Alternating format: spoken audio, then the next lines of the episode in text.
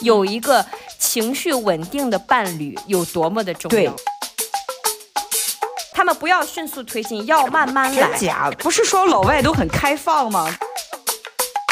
体验一下不一样的女人，是不是？找一老外练口语。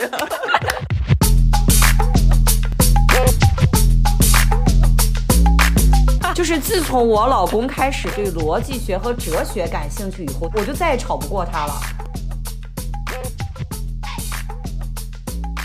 更理性的应该是谁更懂得管钱，谁来管钱。一般化，一般化，一般化，一般化，一般化。嗯，一般化。Hello，大家好，欢迎回来一般化，我是潘。我是澳洲留学移民，有俩娃，生活在澳洲的青岛人。Hello，大家好，我是楚，我是从事教育留学工作九年，远嫁香港，生活在香港的青岛人。今天好开心，我们我们一般话居然配上了场外嘉宾，你知道吗？哦，对，我们是开播以来首位开始有嘉宾驻扎我们节目的一期，嗯，而且这一期是牵扯着这个两性话题。我知道大家都是听着这个前面这个介绍点进来的，因为呢，这一期的嘉宾呢，其实他是我的大学同学啊，一个非常漂亮的一位老师啊，她是嫁了一个美国人，然后我呢，嗯，又嫁给了一个香港人，潘潘呢又是嫁给了一个普通大。路人，然后但是呢，你们又生活在澳洲，哎，我们就觉得，哎，这期好像三个女人一台戏哈，大家都有一个不一样的背景啊，我们就想，哎，我们搞一期两性话题，讲一下中国式婚姻与西方婚姻的结合的对比。哎呀，我知道大家 肯定现在都说三个女人不仅一台戏，这三个女人还很能唠。在蕊稿子的时候，我们已经说了一个小时了。我说姐妹们，一个小时了还没开始录，所以大家准备好，这期会比会无比剧长。呃，你现在准备好你的吃的，喝个葡萄酒。我觉得是，如果我们三人能在一块儿，薯片啊，每人拿一杯酒，喝完酒之后唠会更有感觉哈。好，那我们现在隆重的有请我的好朋友西卡登场。大家好，我是西卡，坐标上海，七年双语学校老师。我本人是英语语言学硕士，呃，即将跟着我这个美国佬的老公移居美国，很高兴来做客。楚和潘的这期一般话，我们现在先把彼此老公来介绍，给大家介绍一下我们的艺名哈。来，好，楚，你的老公我们叫什么？香港佬吧。好，那我们这期大家要知道，说到香港佬的时候，那就是楚的老公，好吧？那西卡，你老公我们叫什么？那我就对应一下楚，我就叫美国佬吧。好，啊、美国佬，美国佬 都是小佬。到我这儿呢，我这儿我老公康康，好吧，就是一个平淡无奇的名字，没有感觉，就是一股清流。你因为楚跟那个西卡他们是大学同学，那大家知道我跟楚是高中同学，所以从这个层面上，我跟西卡。不认识，在这之前，这个身份也是跟大家一样，我们就是从头来来聊一聊这个这个美国佬和这个中国姑娘的爱情故事。对，因为因为其实这些故事呀、啊，我都已经听了十多年了，可能我也问不出什么问题来了，都是老生常谈了。所以今天潘潘就负责就是八卦，八卦，这真的是我天性，就是我从小到大所有人都说我最能八卦，所以在本期咱就来吧，听我问出一些什么劲爆的问题。很紧张，很紧张。那我们简单说一下。恋爱史，她老公是美国，美国哪里人？亚特兰大，美国南方的人啊。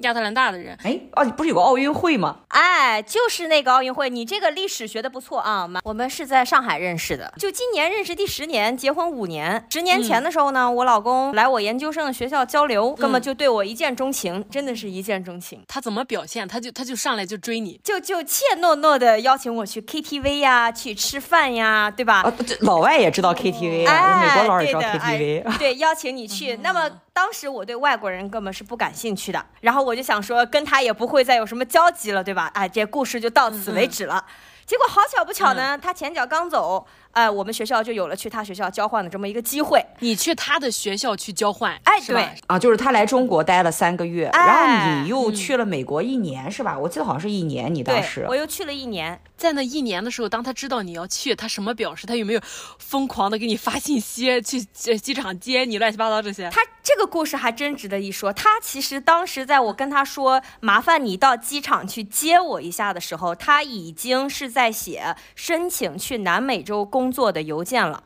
结果我问他你能不能来接我，于是他就放弃了去南美的机会。哎，这不是插一句，他为什么要去南美呀？因为他会西班牙语，从小的梦想就是去西班牙语国家当老师。他从高中开始学西班牙语，就是已经学了六年，当时非常的流利。对吗？对，我都不知道美国佬还有这个功能。他爸妈是会西班牙语吗？还是不是？没有，就是自己就是第一，西班牙语在美国是非常普遍的，然后在南方基本上地铁上是双语，一个西班牙语，一个英语。就是为了体验这个文化，哦、对对对对对。那那所以说，其实很多美国人，其实他是不是也是对南美啊，什么阿根阿根廷啊、墨西哥啊，就这些国家，是不是其实他挺感兴趣的？哎，是的，是的，哦，是的。那他当时为什么去中国？他看来他对中国也感兴趣。国，这不就是说人生缘分吗？他当时来中国也是说觉得挑战一下自己要毕业了，那挑什么才是他从来没想过的事情呢？交、嗯、交换的项目一说出来，他一听，哎，有中国，我从来没想过，哎，嗯、这事儿。有挑战性，去吧，我就选中国了。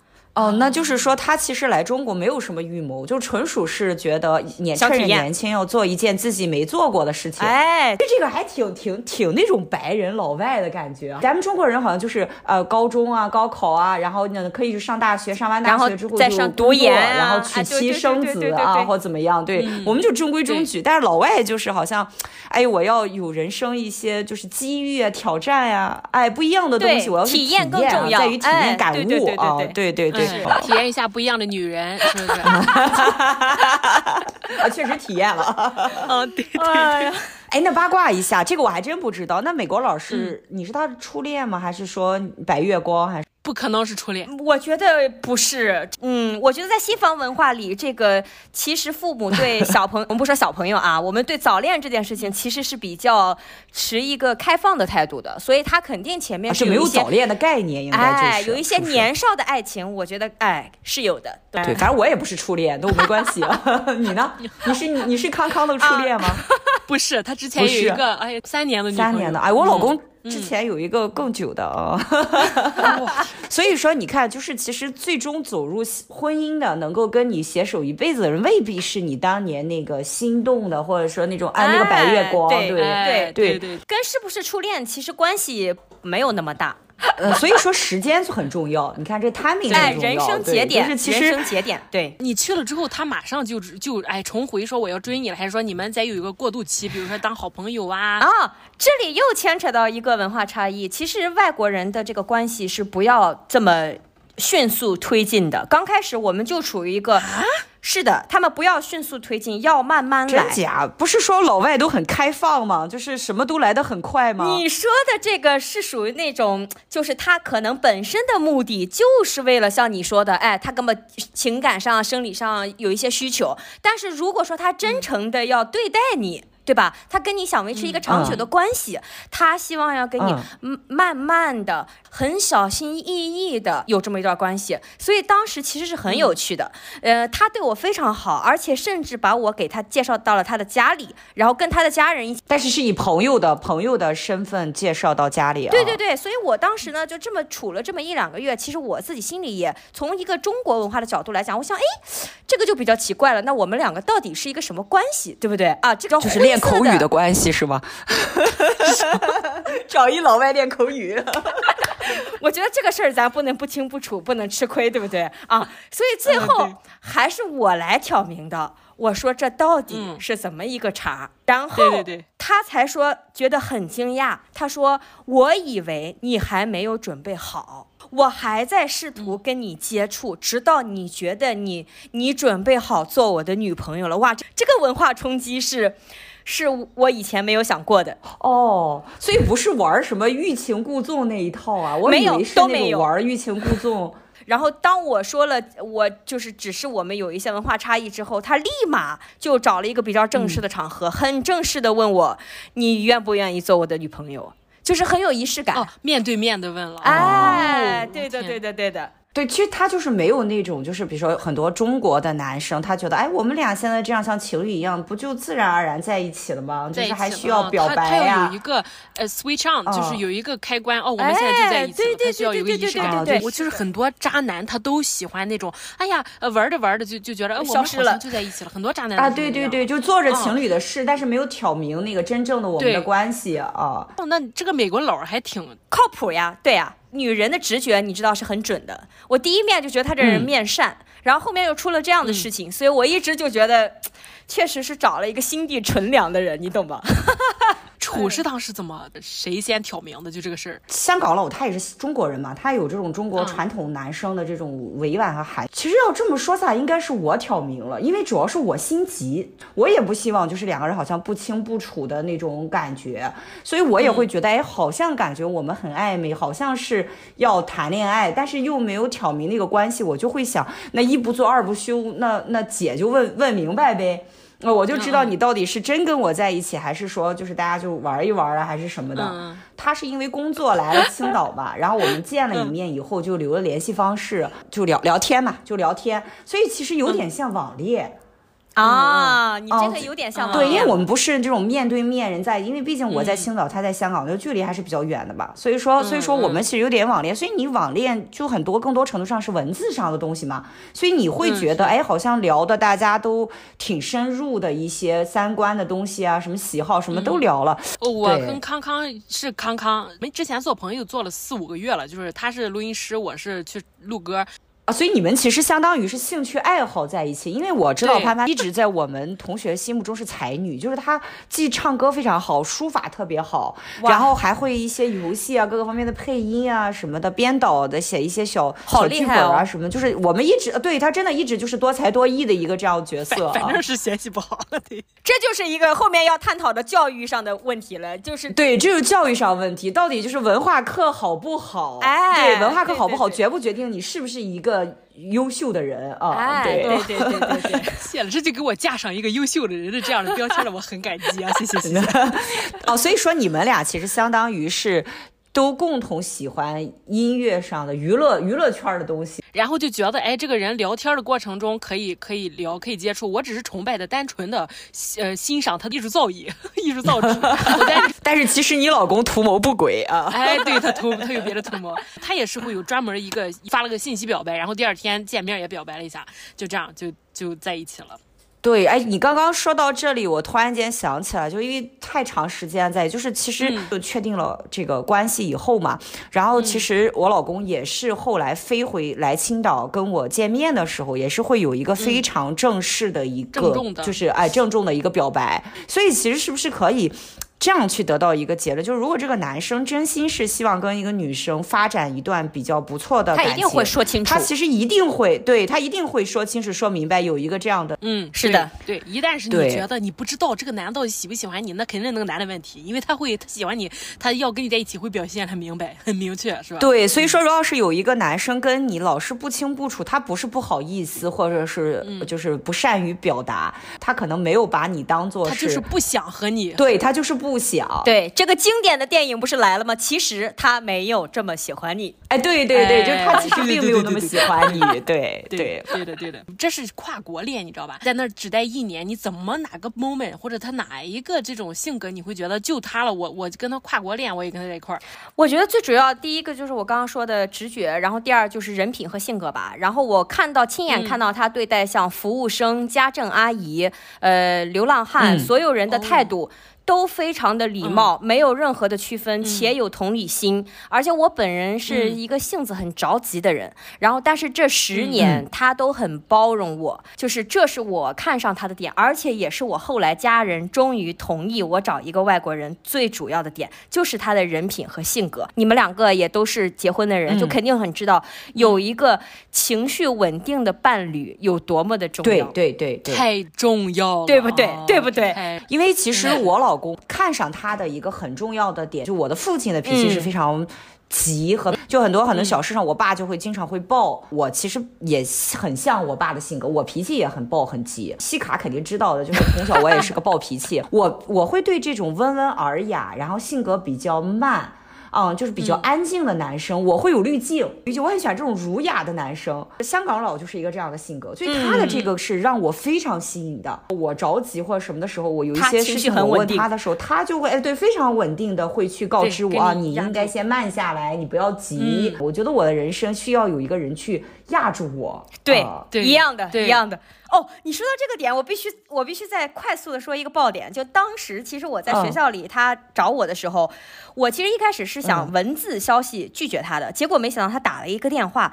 我老公的声音是那种可以去做播音员的低沉的、有磁性的那种男性声音，就是因为他那一通电话，我一听，我想说，哦，原来你说话是这样的。于是我说，去，这顿饭一定得吃。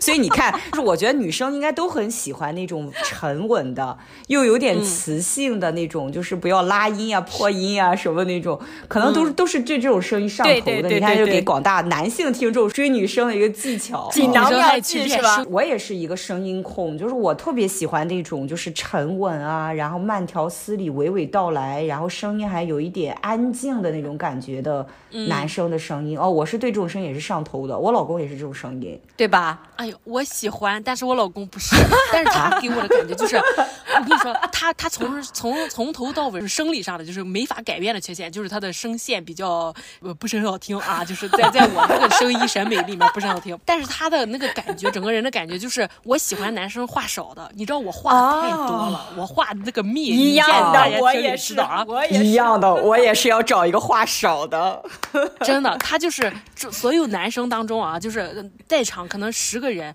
他就是话最少，但是他每次说出来点都是哎一针见血，对对，所以这种男的会吸引我，就是他话少，并且他话特别牛逼，就是每一句话都说，哦，我操，这个话哈，就是就会抓住我。嗯，那那其实是不是聊到这个点上，就发现就是是不是、嗯、其实这个性格有时候找伴侣还是要反着一点的。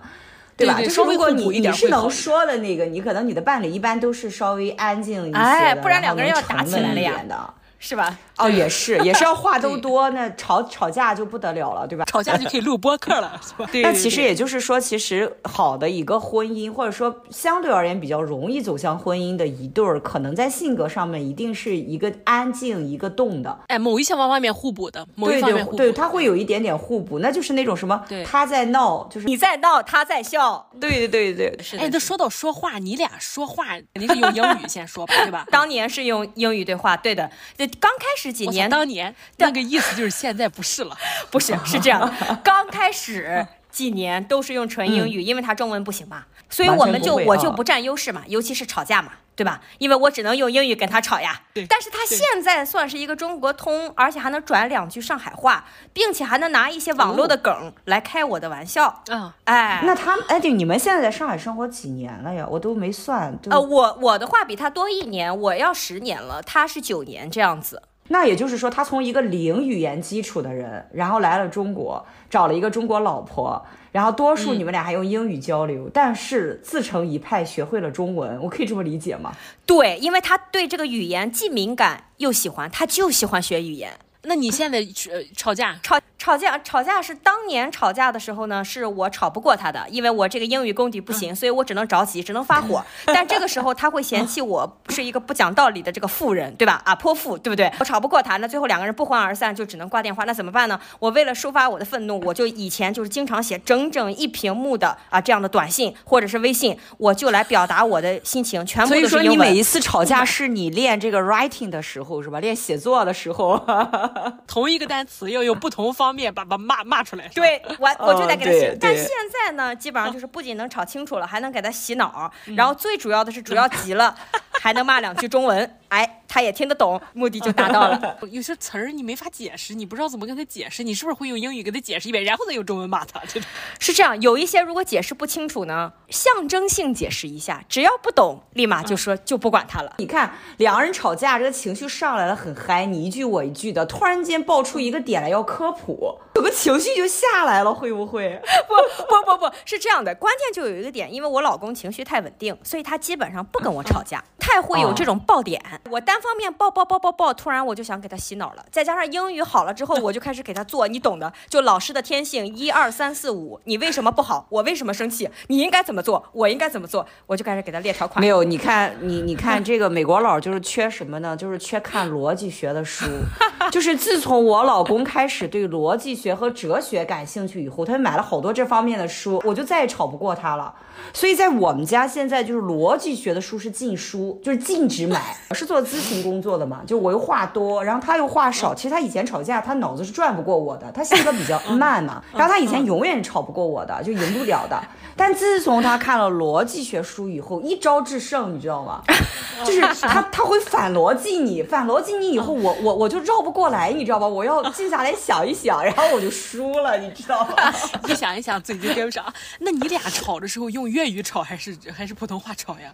因为我我我说实话，我这段婚姻能走下去的原因，主要是因为他的这个普通话太好了，他的普通话好，太好了啊！所以这也是为什么我现在粤语说的都这么水的原因啊！我没有这样的语言环境，所以没落着练口语，你知道，反而我反向把人家的口语给练好了。就有一次说梦话都说说普通话，你知道吗？都抛弃了母语啊！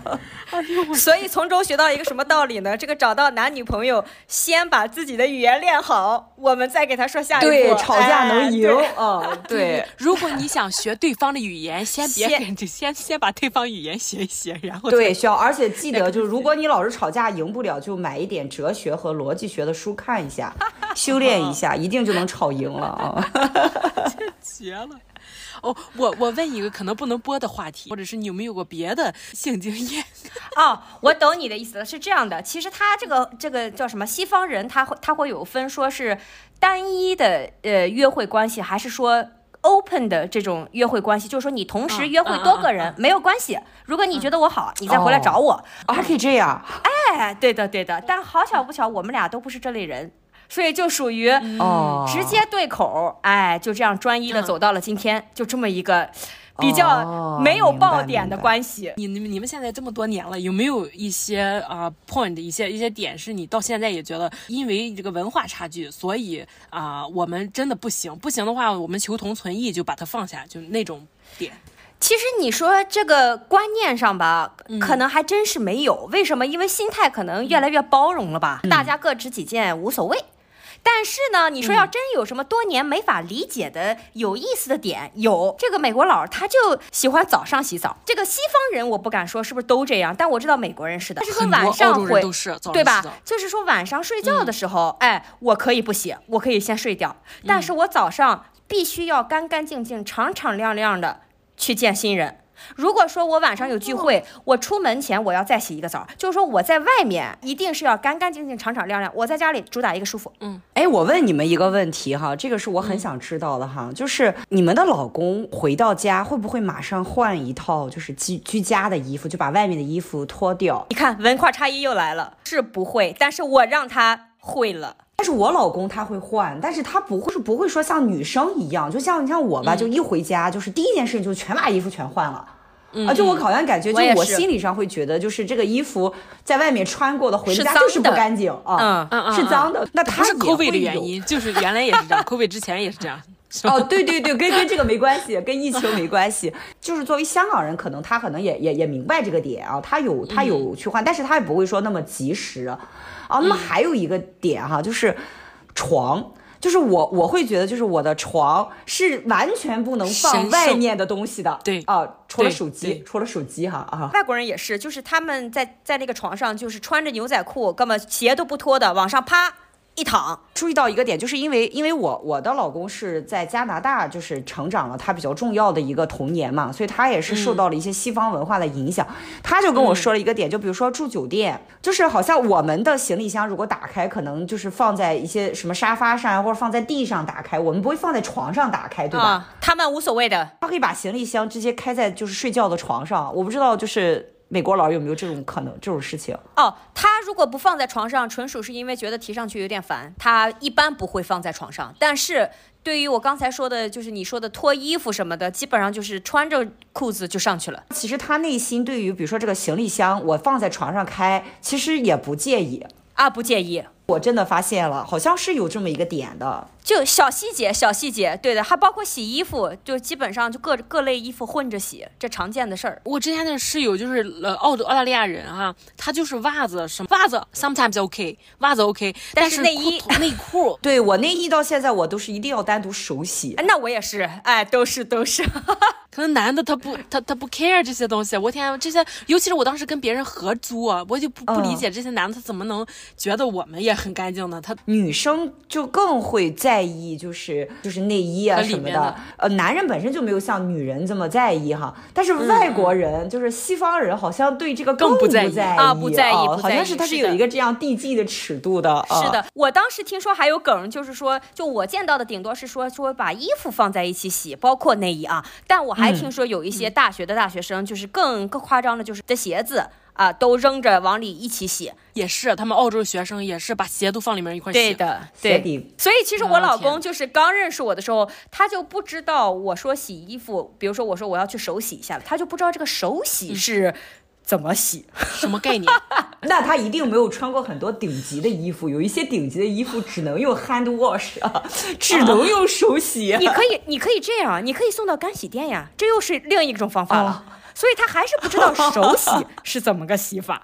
其实我一直也没问过西卡，就是交换那一年嘛，你们俩在一起，那肯定就是说实话，就是也不好说一年以后你回国之后会不会在一起。你当时的就这一年的心态是一个什么样的心态？对这段感情？因为一年时间是说实话就飞快嘛，所以就是很多时候玩一玩、嗯、聊一聊，就是更多的是体验的新鲜感。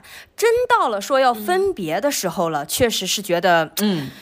很难过，就很难过了。但是问题就是，他当时就已经很确定的说要来了，而且已经把实习的工作在苏州已经找好了。哦，所以就是说你们那一年的过程当中，其实已经确定了要在一起了，哎，未来了。对，哦，他就是确定要来了，只是说我们最后结不结婚这个再说。但是我要随着你，我我要过来了，不是说你走了，我们俩就拜拜了。嗯、他在这个、嗯、他要随着你走这件事情上，他有花很长时间去纠结吗？我看我没有看到他的纠结。那你怎么不纠结跟着他在那儿呢？因为我没有毕业，我是研究生的第二年去交流的。我要回来毕业，也而且我当时的签证就是交换生的签证。那你当时有没有想过，就是比如说我毕完业之后，我再马上跟着去，就是马上办完签证回美国？那已经是即将两年之后的事了。当时你当毕业的时候，他如果人也在这里，我想的肯定第一反应就是先找工作了，对不对？对对对对对。他当时不会想说我要再回来，因为他人都跟着我来了，就不会说再想说。我不行，我要立马再回来。我为什么问西卡这个问题呢？因为我其实跟我老公的这个感情是属于异地恋嘛。我们其实三年多都是异地恋。嗯、就其实，在我们两个这段感情里面，有一个最大的点，就是在于谁去谁的地方。这个是，哦、如果这个事情捋不清楚，这段感情是走不下去的。就是你不可能说只是为了爱情或怎么样，你早晚有一天要面对这个问题。所以我们俩在这个问题上，其实花了很长的时间。先是彼此不不戳破他，然后去大家都在去想，嗯、想完了以后自己有一个差不多的一个想法了以后，然后两个人又就是很有默契的拿出来去谈这个事情，就已经到谈婚论嫁了吗？还是说在谈恋爱的过程？谈恋爱的时候就就已经说了，因为我老公的时候，他的角度他会觉得，就是你打比方说，如果未来你要来香港的话，你把香港想的太好了，就是你不知道真实的香港是什么样子的，那你来了可能会有落差感。嗯啊，这个是第一。嗯、那第二呢，就是他觉得，如果说以我的这个青岛本地，你找一个人，那你的父母也好啊，然后你这个可能财产呀，或者你的工作什么，就你少了很多很多烦恼，那你不会吃太多的苦。但如果我们选择一个这样的婚姻，无论是谁来，可能都不如在当地找一个，是不是会更幸福一些？他会把这个事情给我讲明白。摆困难的人，先是给你摆困难的人。对，我啊，对，你要这么说，是他是先给我摆困难的一个人啊。那我很难说是因为你老公这个个性的问题，还是说就是其实他还挺偏向亚洲人的这个思维。因为你像你像我的这段关系里，嗯、我是那个一直焦虑的人。我是从要分开之、哦、之前就要焦虑，然后然后来到中国焦虑，我的家人不接受他，我们将来到底怎么办，在哪里定居，怎么怎么样？我嗯，对你的这种焦虑，我一路都有。但是，我老公是正好相反，他的点就在于未来很长，一切都会好的，这都不是事。哦，这就很老外啊。对，所以他就是那个不理解我为什么会如此焦虑的人。他不会觉得像你老公说把这个问题说白，你可能会遇到这样，他不是，他觉得诶，这些问题都有解决的方法，可能你现在看不到，但他总会在那里，不要纠结。我这么说，我老公也是西方呃思想，这就是为什么他不太适合在中国待。他就是我当时给他摆困难，你表白了之后，我说，哎，你我想出国，所以你再想好了，然后我家这个情况，然后我就我先给他摆困难，就跟你老公一样。他他想完说，这有什么好玩？你去哪我去哪，就是这个世界，你去哪我去哪，就这么就这么简单。你看我老公给我摆了困难吧，然后我其实说了一句话，是让他。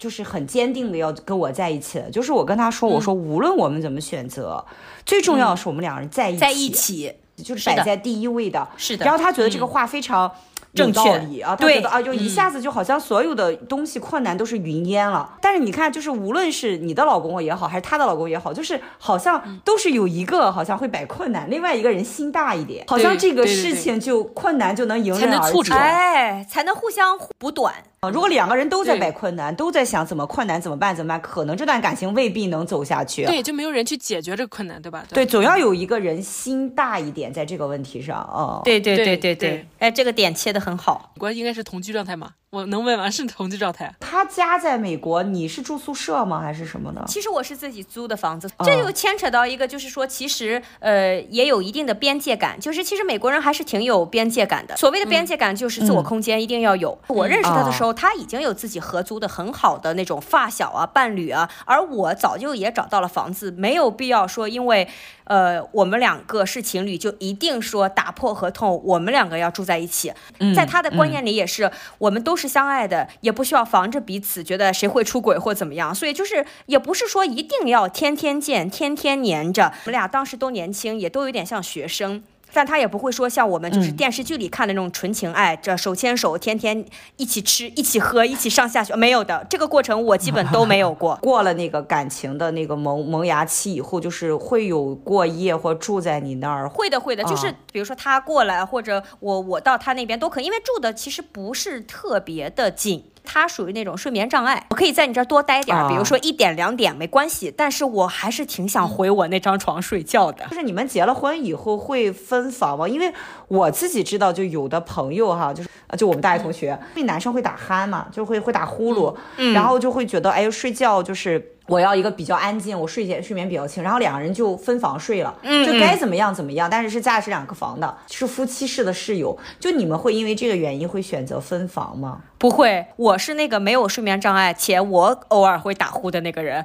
我之前一直就是从小到大，在跟他睡觉之前，我都是经常被鬼压床。就我来月经的时候，只要我平躺，就一定会鬼压床。嗯，那种鬼压床大家就知道哈，就是那种你动不了，但是你觉得什么东西摁住你，反正不能说话，不能动，不能那个，就太经常了。我在宿舍鬼压床，在我家鬼压床，我我都是鬼压床。但是自从跟他睡到一起之后，可能就到现在为止啊，这么神奇的吗？就把你镇住了，是吧？镇住了这些妖魔鬼怪啊。然后他不让我鬼压床，我就会睡得很舒服，就是这样。嗯，虽然说好像大家都是夫妻嘛，但是我觉得好像一起睡和分房睡，好像还是对感情上好像。反正我好像多少我心理上会觉得影响感情。对对对对对。那那你和美国佬在一块儿之后，有没有过一些，比如说在金钱上呀，在消费上什么的那种差异？你中国人和老外的消费观，你们是有共同账户吗？你说到这点也挺有意思，就是因为其实按理说，我看下来，他身边的多数美国人，其实确实就是因为大家都说偏见偏见，其实偏见也不是空穴来风，哎，也不是空穴来风的，都是都是就是真的有。嗯、比如说情侣之间 AA 是非常正常。长的，然后甚至说有些美国的夫妻。也是，就是各自出各的，非常正常。对对对，但我家这位呢，好巧不巧，就是在我当年的时候就被我洗脑了。所以你是怎么洗的脑？这个我觉得很重要。当年这个理 由是很好的，当年就第一就是对吧？就是他是先看上的我，对不对？然后其次就是说我当年是留学生嘛，那么哥们我要哭穷的呀。这个留学生是不能不能要靠父母的，那对吧？那么我的钱是不多的。我我们中国人都是在家做饭的，这个饭我我都是自己做的。那如果你想请我吃饭怎么办呢？那就只好你付了。所以就是这个观念，哎，慢慢的、慢慢的，他就知道了。哦，这种 PUA 是不是？这是哎，我就是从开始就给他这么批，批到最后，就现在就是批的经常性的，就大头都是我们家这位。那那你们现在结了婚以后，钱会混到一起吗？还是说，比如说有个联名？呃，国内好像是没有联名。对，国内其实比较麻烦一点。我打电话是咨询过的，所以目前其实就处于一个各管各的，但是我就是悄咪咪的嘛，多占一些隐形的福利呀。哎，比如说这个月你来干一点这个事儿啊，出门你去发一点那个钱呀，对吧？就是在这细节处来来引导我的老公。哎，对，他目前在金钱上没有任何的问题。就打比方说，比如说我有买房子了，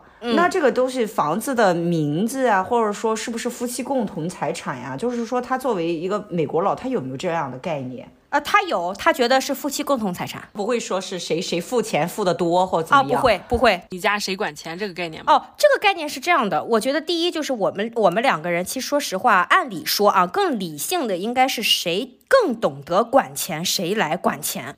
啊，对，这个是、嗯、这个是是、啊、是是，我其实是我老公非常懂得理财，且更节俭。所以说，钱他自己的钱放在他那儿，我是非常放心的。但因为我自己也在进步嘛，所以说我觉得我自己花花我的，多花了少花了，反正也没他的多，对吧？那那也没什么大碍，所以基本上还是分开的。但是呢，我觉得我们家是他更善于理财。是我来告诉他家里的支支出的部分。那如果这个钱是、嗯、就是就是是大头，都是他来出，负责的都是一些什么？哎呀，居家的什么买个卫生纸啦，你懂的呀。买个这个买个那个一些小的东西。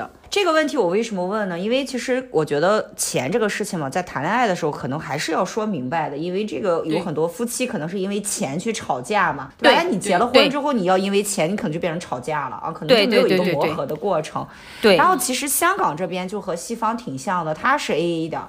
钱肯定是分开的，就他不会混到一起。嗯、虽然有联名账户、啊嗯，但他们钱是不会混在一起。但是我其实，在跟我老公搞对象的时候，我就会跟他讲，我说夫妻是一体的。嗯啊，我觉得就是我的，我看到都是女的管钱，就男的赚了钱要把工资给女的啊，所以说我们的钱是要混到一起的。嗯、然后其实这个刚开始是我我老公是觉得，哎呦。为什么要这样？就是就是他这个事情是他的一个新的一个点，他就是以前文化里面没有的，嗯、就是很多呃香港的男生他挺害怕国内的女孩的、啊，就是因为他不能理解，就是我赚的钱我为什么要给你啊？对，就我怎么能没有钱了？因为我为什么会说这个点？因为我当时疫情期间我有一次过关。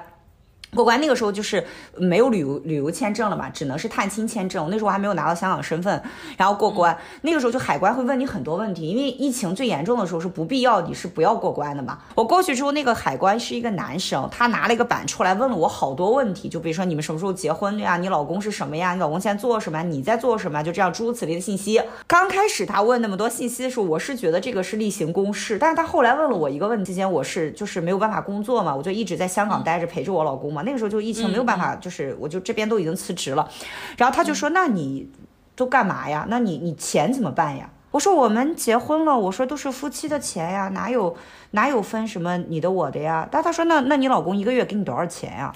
哇，这个海关问的这么细致的。对，我觉得他这个是他个人八卦，我觉得应该不是，哦、就是例行公事。嗯，啊，他就是说，那你现在没有工作了，那你现在的开销，你老公一个月给你多少钱啊？他就这样问我，我不知道他是不是他是不是现在在谈一个国内的女孩还是怎么样？就我都觉得你可以不答哎，啊，对，我可以不答，但是我又怕得罪，你知道吧？哦、就我不知道这个是是是在调查我的婚姻的真相还是什么，就会不会是假结婚？嗯、我我因为我没有办法拿捏他这个问题的度嘛。然后我当时的反应就是，我就是说，我说夫妻结婚了，钱都混在一起。哪有分你的我的，给我多少钱啊？我们的钱都混一起的呀。嗯，这样回答，然后他就哦哦哦，行行，我明白了，我明白，行行。啊，他是个香港人吗？他是他是个香港人，他是个香港人啊。当时他问完我这个问题之后。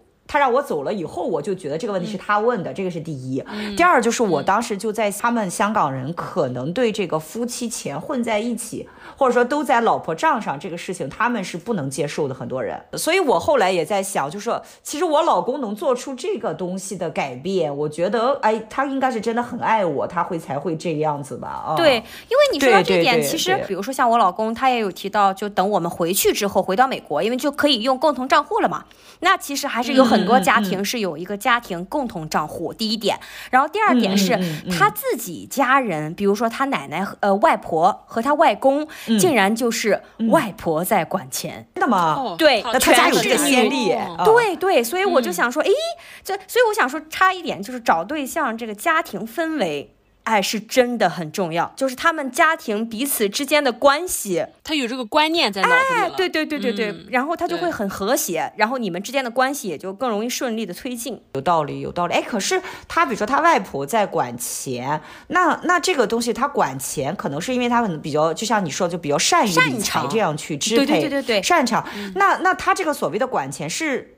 他外公把所有钱都给到他外婆这样的一个管理法吗？还是还是说只是说像你说的，就是他是善于管钱，所以他有这个家里的钱的支配的能力？我感觉就很像我们中国人这种妈妈，其实管着家里的全部的钱。就是除了这点之外，管理是这么一个管理方法。但他奶奶确实之前也是那个呃，在银行里工作，应该是也善于做 做做这一方面的事情。嗯、对，有学术知识也确实说不过人家啊。对。对，我家是因为我爸妈一直都是我妈管钱，就是从小到大啊，这就要吵架拿出一个本来。我妈是会计，整个家庭氛围就是只要她手掌大权，要吵架拿出来，我们拿着钱吵来，数字吵出来。所以说这个有账本很重要啊，这个是吵架的证据啊。对，所以我就有点偏激，我就不喜欢记账，所以我我就我其实不善于写账的，但是我老公比我还不善于管钱，所以我感觉相比而言就只能是我管，但是就只能选出一个相对的相对的人。出来干这个事，里 面矬子里面拔将军是吗？对对对对，真的是这样。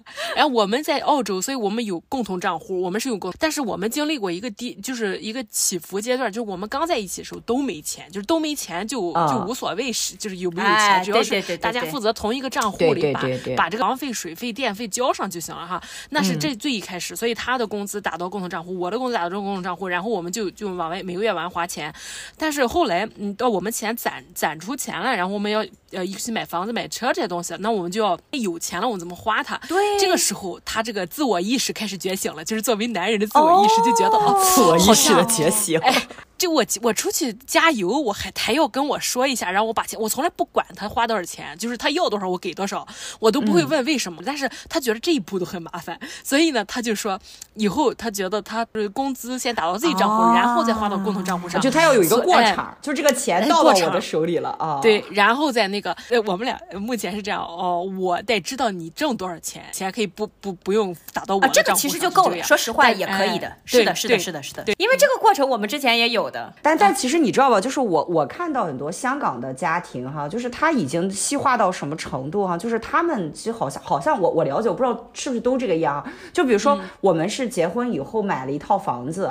或者说我们是第二一个投资的房子，嗯、那你出了多少钱，嗯、就是就写了两个人的名字嘛，他是会有，嗯、就是根据你出了多少钱写在那个房产上百分比，百分比啊，他会有一个百分比。哦，那我就比如说我拿了大头，我是百分之八十，这个房产你只占百分之二十。虽然我们这个是夫妻共同财产，那这里面有一些香港家庭就会变成，比如说这套房子将来它产生了租金，那肯定就是我们的收入嘛，嗯、对不对？嗯、那他会按照这个，按照这个百分比来分这个房租。哦，这个还真是第一次听。啊，就是一百块钱的房租，对，你拿八十块，我拿二十块，就他们很多香港夫妻都会细化到这个程度。澳洲也是，我们买房子的时候，我的 broker 中介跟我说过，嗯、这个这个百分比一定要写的非常，澳洲人都是写的非常清楚。比如说咱中国的说谁家父母给的多，那你就要写清楚给那个。但是他的有一个问题就是，如果你出的多，你的贷款能力也要多，所以要检查你的背后的贷款能力啊，就看你的那个哎那个抗压指数啊，抗压调查到，如果你可以，你才能占这个多这个百分比。最后你要离婚的时候，就是我们澳洲不是其实没有结婚，这就是很多人都不结婚。就是事实，美国也是，加拿大也是啊。哎，同居呃有证据达到两年，你们在法律上就是就已经产生了就是事实夫妻了嘛？不需要那张纸就来证明你们有有有过婚姻，并且你们呃分开的时候也要开始分你们在一起之后的这个财产。啊，对对对对对。那你这个房子也是这个样，对吧？比如说我占百分之八十，那我就决定我这百分之八十我卖还是不卖，我留还是不留这样的。其实这个也有它的好处，虽然说听起来很冷漠哈，就好像感觉夫妻两个人分的那么清楚，嗯、但实际上有一个好处就是没有那么多，比如说这个我什么婚前财产呀。名名字写谁呀？啊，离婚了我要要我自己的那一份儿啊！就是其实大家都已经说的很明白了，白纸黑字啊，明面上。但是我们好像国内买房子，好像房产证上就是两个人没有百分比，那是没有，也是要看你对，也要看你是不是就是。但好像你一旦领了证以后，即使是爸妈给了你的钱，你们买了这个也叫婚后财产。也不知道这个是因为受这个中国传统文化的影响，还是说这个 是就是中国人有一个情谊在嘛？就夫妇一体。不能分，不知道是不是因为这个原因没有立在面上不好看，脸上不好看，对，面上不好看还分那么清楚。但其实我我觉得有的时候白纸黑字写明白了，反而其实好好说，就是丑话说在前。对对，就是丑丑话说在前面，对对。哎，我觉得这个是一个很好的点。那那我问一下西卡，就是美国人有大男子主义这个概念吗？我觉得肯定有吧，跟个人性格有关系。但是我家这个。没有，就是大男子主义。还有一种就是男要什么男主外女主内，就他有没有这种逻辑？他没有，他觉得特平等。他觉得要是我如果真赚的足够多养家，他在家带娃都没问题。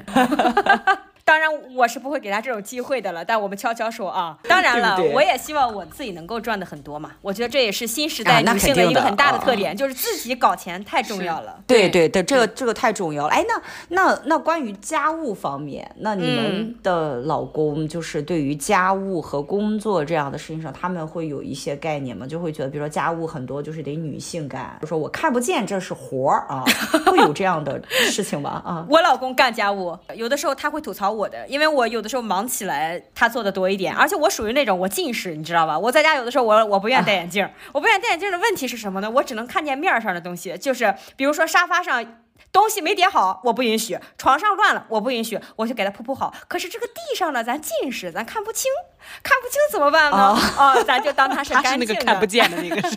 看来你老公，我老公是，你知道，你知道，康康他这个人他有洁癖，但是他的洁癖很奇怪，他 sometimes 有，sometimes 没有。没有洁癖是只是对他个别人洁癖，他对他别人不不洁癖的。也也不是，他是他是这样哈，他就有一些点很奇怪，就比如说外面床，他他不觉得脏。他不觉得脏，嗯嗯、但哎，对，但是你吃饭的锅和碗，他就哦，入口的东西对不对？哦，对对对，入口的东西就不行。他看不见和我看不见的不一样。哦、比如说我这个锅台擦了，我擦过一遍，他觉得我擦的不不够干净，他要再擦一遍。嗯、但是我说的那个这个孩子这个衣服要每天洗一遍，去学校的这个都幼儿园的东西要给他换了之后，书包要怎么样，他就不管，他觉得这个无所谓。哦，所以其实是点不一样，是点不一样。对，对其实你说的这个我真的很有，我是结了婚以后。有感悟，就我发现男性和女性对待一些整洁、干净的定义是不一样的。不一样的，就是我老公吧，他会干家务的，他是干的，他是主动承担的，但是他对家里面的东西摆的乱不乱，顺手拿了个东西你没放回去原位啊什么的，他对这个他是要整理的。他每周只要放、oh. 放假在家，他就会整理，各种整理，oh. 就是就是达到一个他的标准。Oh. 但是他对清洁的干净，他是看不见的，就是真的是看不见啊。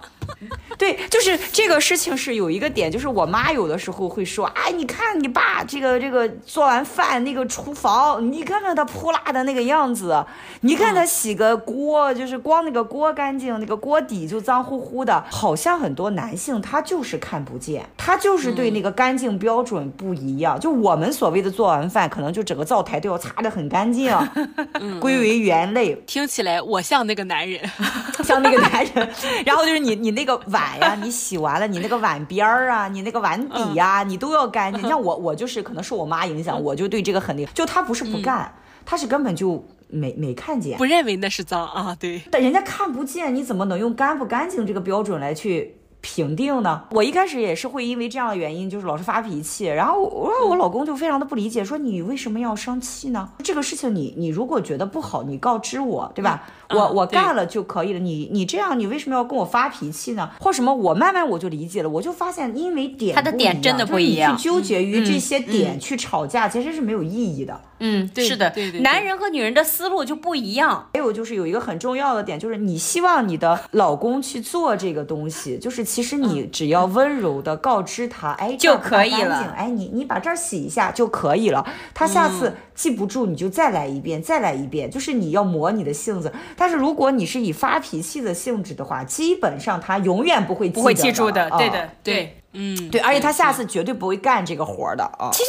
就有点像那个那个很很有名那本书嘛，就非暴力沟通嘛。就你沟通的方式啊，其实很重要。对，其实很重要。这种夫妻的这种事，其实要想明白，就是你是要宣泄情绪，还是要解决这个事情？对对。哎，对对对，如果你既要解决问题，要宣泄情绪，不好意思，肯定解决不到。对，就你一定要取其一的啊。哎呦，又上升了一波高度啊。这个美国佬居然跟我想的完全不一样。我一直以为美国佬应该香，因为香港佬跟跟呃这大陆人应该文化差异不是特别大哈。嗯、但是这美国佬感觉完全被他洗脑洗成。对，就是他，他真的是我捡到了宝。我跟你讲，你知道吗？就是有一有一年很多年我们俩没见。有一年我去济南找你，你正好回济南放假，嗯、咱俩还拍了套写真，你记得吗？啊，我记得记得这回事儿，对吧？就是那一次吧，我记得有一个事情就是特别搞笑，就是。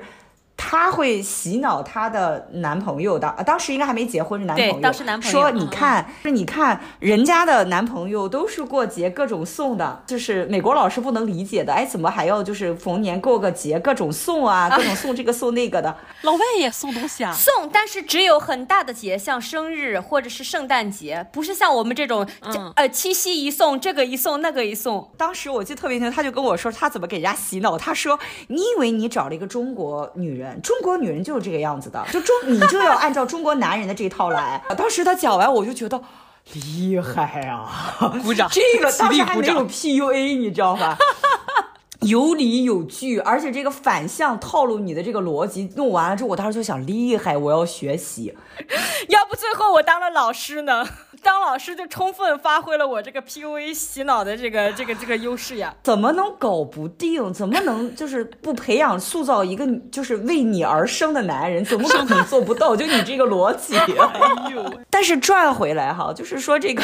做家务这个问题哈，就是其实我有跟我老公探讨，所以他就会去做这个，呃，家务啊或者什么，他就觉得特别应该。一个家庭是两个人，两个一男一女共成了一个家庭，大家是分工是一对一的。是的，因为因为我有一段时间来了香港之后，就因为我当时拿的签证是不能在香港工作嘛，我是没有工作的嘛。嗯、说实话，就整个家都是我老公在养，所以我那个时候就会觉得，就是我会问他，我说你会不会因为比如说我没有工作，那我就家庭主妇嘛。啊，虽然我有一些小小的零零钱的收入，但毕竟不是有一个正式的工作。我说，那你那肯定家里的开销基本上都是你在花，那你会不会觉得就我就理应做家务？嗯、我有跟他谈过这个，嗯嗯。然后呢，然后我我老公说了一个东西，我觉得这个概念特别好。他就说，他说其实他在上大学的时候呢，在加拿大上过一门课，叫这个 Women in Canada，就是加拿大女性这门课。嗯。然后他的教授在上课的时候呢，他就把一个保姆。在一个家庭里面搞清洁、照顾小孩、接送小孩，然后就是做家里所有的这些事情，他按照一个保姆或者是一个专业人士去划分了一个价格表，嗯、核算出来就是说这些东西，如果是你雇一个人来，对，他是要产生多少的钱？对对对，嗯、那。既然你这个东西它是有用用钱能换算出来的，那为什么如果是你的太太做这件事情就不能用钱去衡量？这个就有点像全职太太的价值到底是什么？对，全职太太在，因为其实当时的时候，就是好像就是我我我感觉哈，就这个概念进入到中国以后，我认为是好像是当时王力宏离婚的时候，他的前妻写过一个信，他有把这个女性的这个事情这个概念引入到公开的那封信里面，然后那个时候好像开始网络上慢慢就是对这个所谓的照顾家庭会用金钱去衡量了。嗯、啊，但是其实早在我刚开始跟我老公在一起的时候，他就已经把这个概念已经说给我了。在澳洲就更明确，澳洲是有退税的嘛，每到六月份他是有那个 financial year 退税。你知道，在那个富豪家庭，嗯、不是富豪家庭，就是律师、医生这些丈夫，就是普遍工作非常忙的，非常，呃，就是挣钱也多的。他们是拿什么退税？拿太太全职太太退税。你知道全职太太能帮他们少退多少税？啊、就相当于他有一部分工资是要付给他的太太的，那不是他。哦，那对，那那其实这个就相当于说，我把这个东西写在了类似法律里面，就是我一个国家就已经抬高了一个女性的一个地位的地位。对对对，这就是为什么在澳洲，在澳洲女性这么有有资格呃离婚，就是因为她在这个家庭的地位，就相当于这个老公如果没有这个老婆，他会少很大一笔收入，就等于说我用金钱去衡量了。就是这个，其实你看，像日本在这个事情上其实做的就挺好的，就是因为日本很多女性结了。婚之后，她是要回归到家庭，照顾这个这个家庭吧，丈夫孩子。那对，对，那但是其实日本人的女性，她其实从小受到的一些教育，她就是会把这个当做一个职业，就是家庭主妇是一个职业，嗯、然后我会像上班一样在家里去做这个事情。当然，那你一旦变成职业了，它就有一个评判标准了嘛，就有一个好坏之分了。那你要用一个职业的去定，嗯、那他们就会以一个职业的。角度去看待这份工作，那我要几点几点去做什么做什么做什么，我会细化。那一样，老公你把钱给到我，这个是相当于是一个工资，对对对，相当于你发给我的一个薪水的工资。那老公也觉得我理应要去付这笔钱，所以说也就不会有说，虽然说日本女性她失去了职场，她但是她会觉得她的女性地位不够啊，或者说她觉得她在这个家里是失衡的一种怨妇的状态，她没有。没有对，它其实是没有的。所以我觉得，其实这个是相当于一个国家的制度啊，或者说一个或者社会的一个态度，对对，一个社会的态度，一个环境。对，你看，我觉得国内就会面临一个问题，就很多女性会觉得啊，你看我我我结了婚以后，我一定要有份工作啊，我一定要有收入啊，不然的话，我变成我就会变成黄脸婆，我就变黄脸婆，我没有经济的实力了，离婚啊或怎么样，我连抚养孩子的权利都没有啊，或什么样。其实这个概念是。有的时候可能是社会没有给到一个保障，大家都是平等的吧？我做的每一份劳动都应该有所。有所得，家庭主妇也是一门工作呀，对，也是一个职业，哦、就是我的职场。尤其是现在有了孩子之后，我真的觉得我我现在太牛逼了。我现在应该，他要是付给我工资，我现在就是腰缠万贯了。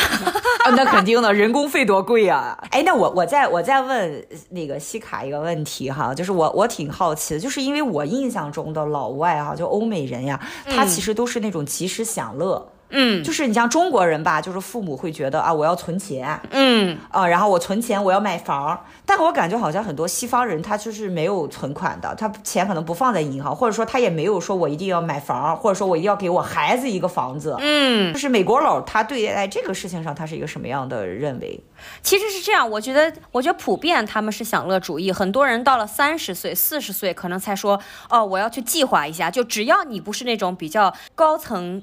家庭，然后就比如说从小父母就对你精英式教育，嗯，那你可能知道这个钱有多重要，我的家族产业要怎么搞。除此之外，其实大部分美国人对这个金钱是比较散漫的，嗯，甚至说需要雇那种专门的，就是经济管理人来帮你打理钱财，因为他，我的钱，哎，因为他不会管理。嗯，但是我老公就是一个特例，就是他自己。我为什么说之前说财政管理上交给他我都放心呢？第一，他本身就不是一个浪费、铺张浪费的人；其次，就是他很懂得投资。他自己很愿意去研究股票、基金啊、虚拟币，然后就是各种去研究，嗯，所以他对这个东西他很在意，他知道什么钱应该花在什么方面，而且他很不容易被市场洗脑。就比如说商家的各种销售啊，都不会洗到他啊，就理性消费啊，非常理性，知道什么该花，什么不该花。所以我觉得他在钱上非常不属于典型的美国人。所以说，也就是说，他其实也会有概念，就是我要存钱，我要买房儿。啊，我要有增加我的固定资产，他也会有这样的想法。是的，是的啊，这不你家就是绝对的是你老公挣钱比你多，是吧？呃，咱不好说，现在是吧？今后不好说 这个不好说是什么意思？就是我不服啊，咱哎，我不服，对对对，不服，哎，对。那个戳，你刚才说到你你爸妈说，那么我就问一下，就是你当时去香港的时候，嗯、肯定你家人朋友也会说，哎呀，为什么你？去了香港，而不是他来青岛。然后作为朋友，我当时我父母其实也问，因为我们爸妈都认识嘛。我妈说：“哎，出去香港了，哎，他是不是被人欺负了？就是那种你知道吧？是不是找了一个香港老头嫁了啊？然后去拿他的退休金？对，那也行，那个我会很支持你，我就在旁边对着我跟你一块分吧。就我我说的是，是不是他强迫你，就是或者他有某某一种程度上，我们说的 PUA 了，就觉得就是比如说他挣得多，所以你你就得跟着他走。你当时就是心态上。有没有这方面的委屈、受委屈这种？没有，其实这方面我我还蛮理性。首先就是，其实当时我工作收入其实还蛮高的，也谈不上就说他比我挣的多多少或怎么样，他肯定比我多，嗯、因为香港工资平均就比内陆工资水平要高嘛。啊，花的也多，就是。对，他花的也多，但是其实算下来，其实就是青岛的物价比较低嘛，所以我当时其实收入是蛮高，所以我没有去考虑过就是赚钱的这个。这个差的问题，我更多考虑的是什么？嗯、第一就是我觉得青岛这个地方比较小，呃，说实话，我有考虑过这个问题。我觉得可能我发展到一定程度之后，我觉得未来五年到十年，我大概能够预估到我是一个什么样的一个职场的一个方式。但是香港对我来说，一个新的领域，而且我觉得香港它毕竟它比较发达嘛，它比较发达，所以我觉得可能对我来说是有更多的机遇，或者说我的一些职场的转机可能会有。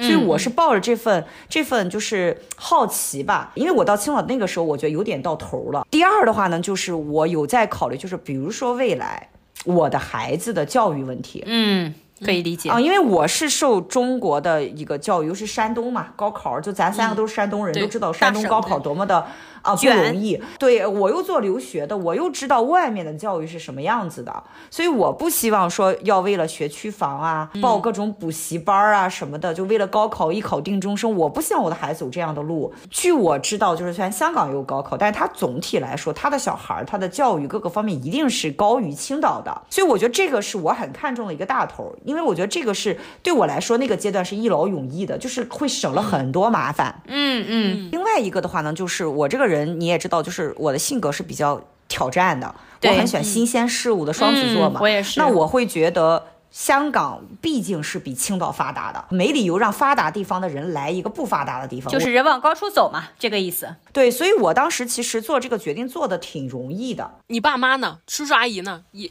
我爸妈是非常支持我的，他们是完全理解我的这个逻辑的。当然，他们在我说的这些所有的前提之下，是因为他见了我老公以后，发现这个男孩是不错的。嗯，这个是。一个让他们敢放心让我走的一个最大的一个点，他们觉得这个男生是很不错的，面相呀，包括待人接物各方面都不错，是靠谱的一个人。嗯、然后呢，就是我公公婆婆来了青岛以后，过来跟他们见面，一吃饭一聊，他发现我公公婆婆是那种寻常人家，嗯，就不是那种啊会觉得我是香港人呀，我有点厉害呀，或者什么瞧不起大陆，他没完全没有这样的，他们觉得这个家人很不错。所以这两个点是让他们对这个我过去他们是很放心的。再就是，其实我从大学毕业到工作到职场到慢慢有一些存款呀，包括说旅行啊各方面都是我自己一个人搞定的，包括婚礼啊什么全是我自己搞定的。相信你，对他们觉得我这一路走来，他们是觉得哎我没有出现过大的事乱来的一个孩子，所以基于这三点，他们是非常放心我的。再就是我爸妈其实蛮开明的，他们觉得把我困在这儿是不对的。多好，我爸妈我妈问我。哎，楚楚是不是被欺负？我说他的性格不可能，就是他的能力也不可能 啊。对，当然我爸我妈也会觉得我的人的性格就不是会被欺负的性格啊。当然这个也是很很很大一个点的。对，那西卡呢？西卡你肯定也面临这个问题吧？你毕竟找一个外国人，你将来你说到这里，那个西卡的奶奶一直说你不要欺负人家这个美国佬，对吧？哎，要要要要和气一点，对吧？不要看到人家这个性格好就欺负他，这点我们家里人也是说过的。哎，所以我刚才就笑了呢。我觉得我和楚玉个不太不太一样的地方就在于，我这些年都在上海发展的，所以就是马上要走这种体验，对我家人来说一直没有近在眼前过。而且楚走的时候呢，年纪再轻一点，年轻人嘛，出去闯闯很正常，对不对？父母身体健康，然后你干嘛不要去闯一闯，对吧？但是我我的情况呢，是我已经过去那么多年了，然后在一个收入。理想且稳定的状态下，那毕竟上海也是很大的城市嘛，嗯、也是世界上首屈可数的，嗯、对吧？对，那也不是什么不好的城市。所以在这种情况下，他可能就会持一些怀疑的态度，比如说父母年龄开始大了，你去了是否是有更好的发展？这些都是他们的一些疑虑，我是可以理解的。但是我觉得，呃，和潘还有一个小小的区别，就是因为我目前我和楚两个人都还没有孩子，这个情况下还可以最后一搏吧，就也不一定说上海一定就是最适合我的地方，那说不定。我出去，这个人生的旷野又重新打开了一片小小的天地呢。我我对他们的态度就是说，嗯，你们我是一定会管的，但是你先让我出去，在最后探索一下人生的旷野。就像我老公说的嘛，不要担心未来五年十年，只要有只要有人在，只要我们在一起，用楚的话说。都能解决，对，都能解决。所以你现在是打算去美国了，是吗？对，因为我老公在这儿待的时间也已经很久，他的诚意已经很体现了，该走了 啊。所以我们明年有可能吧，明年看看合适的时机，也陪一陪他的家人。对，其实我觉得应该，因为我我其实这几年嘛，然后有跟西卡聊的时候，每到圣诞节的时候，其实西卡都会跟我说说，其实对于美国佬来说，其实圣诞节对他来说不能够回去，对，因为你看像香港吧，还有圣诞假。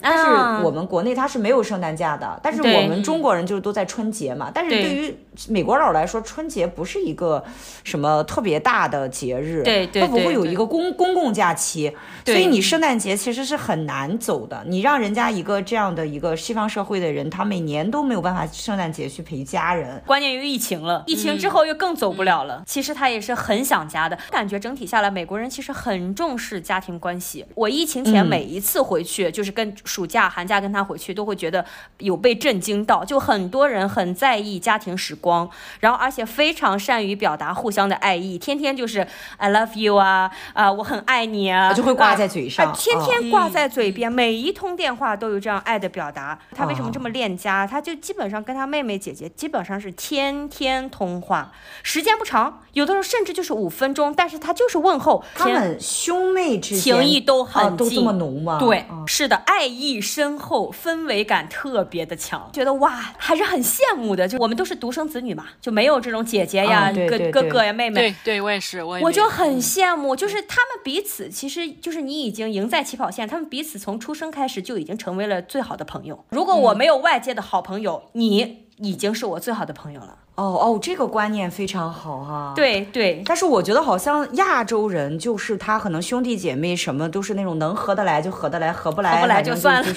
那是分家庭关系，对，分家庭关系。你看，他是也是父母的关系好，兄弟姐妹的关系才能好。是的，是的，会会。我当时看上他，就是子女不和都是父母无德。对对对，我当时 我当时看上他，还有一点就是因为能看到他们家人是如何相处的，我就会发现这样一个家庭。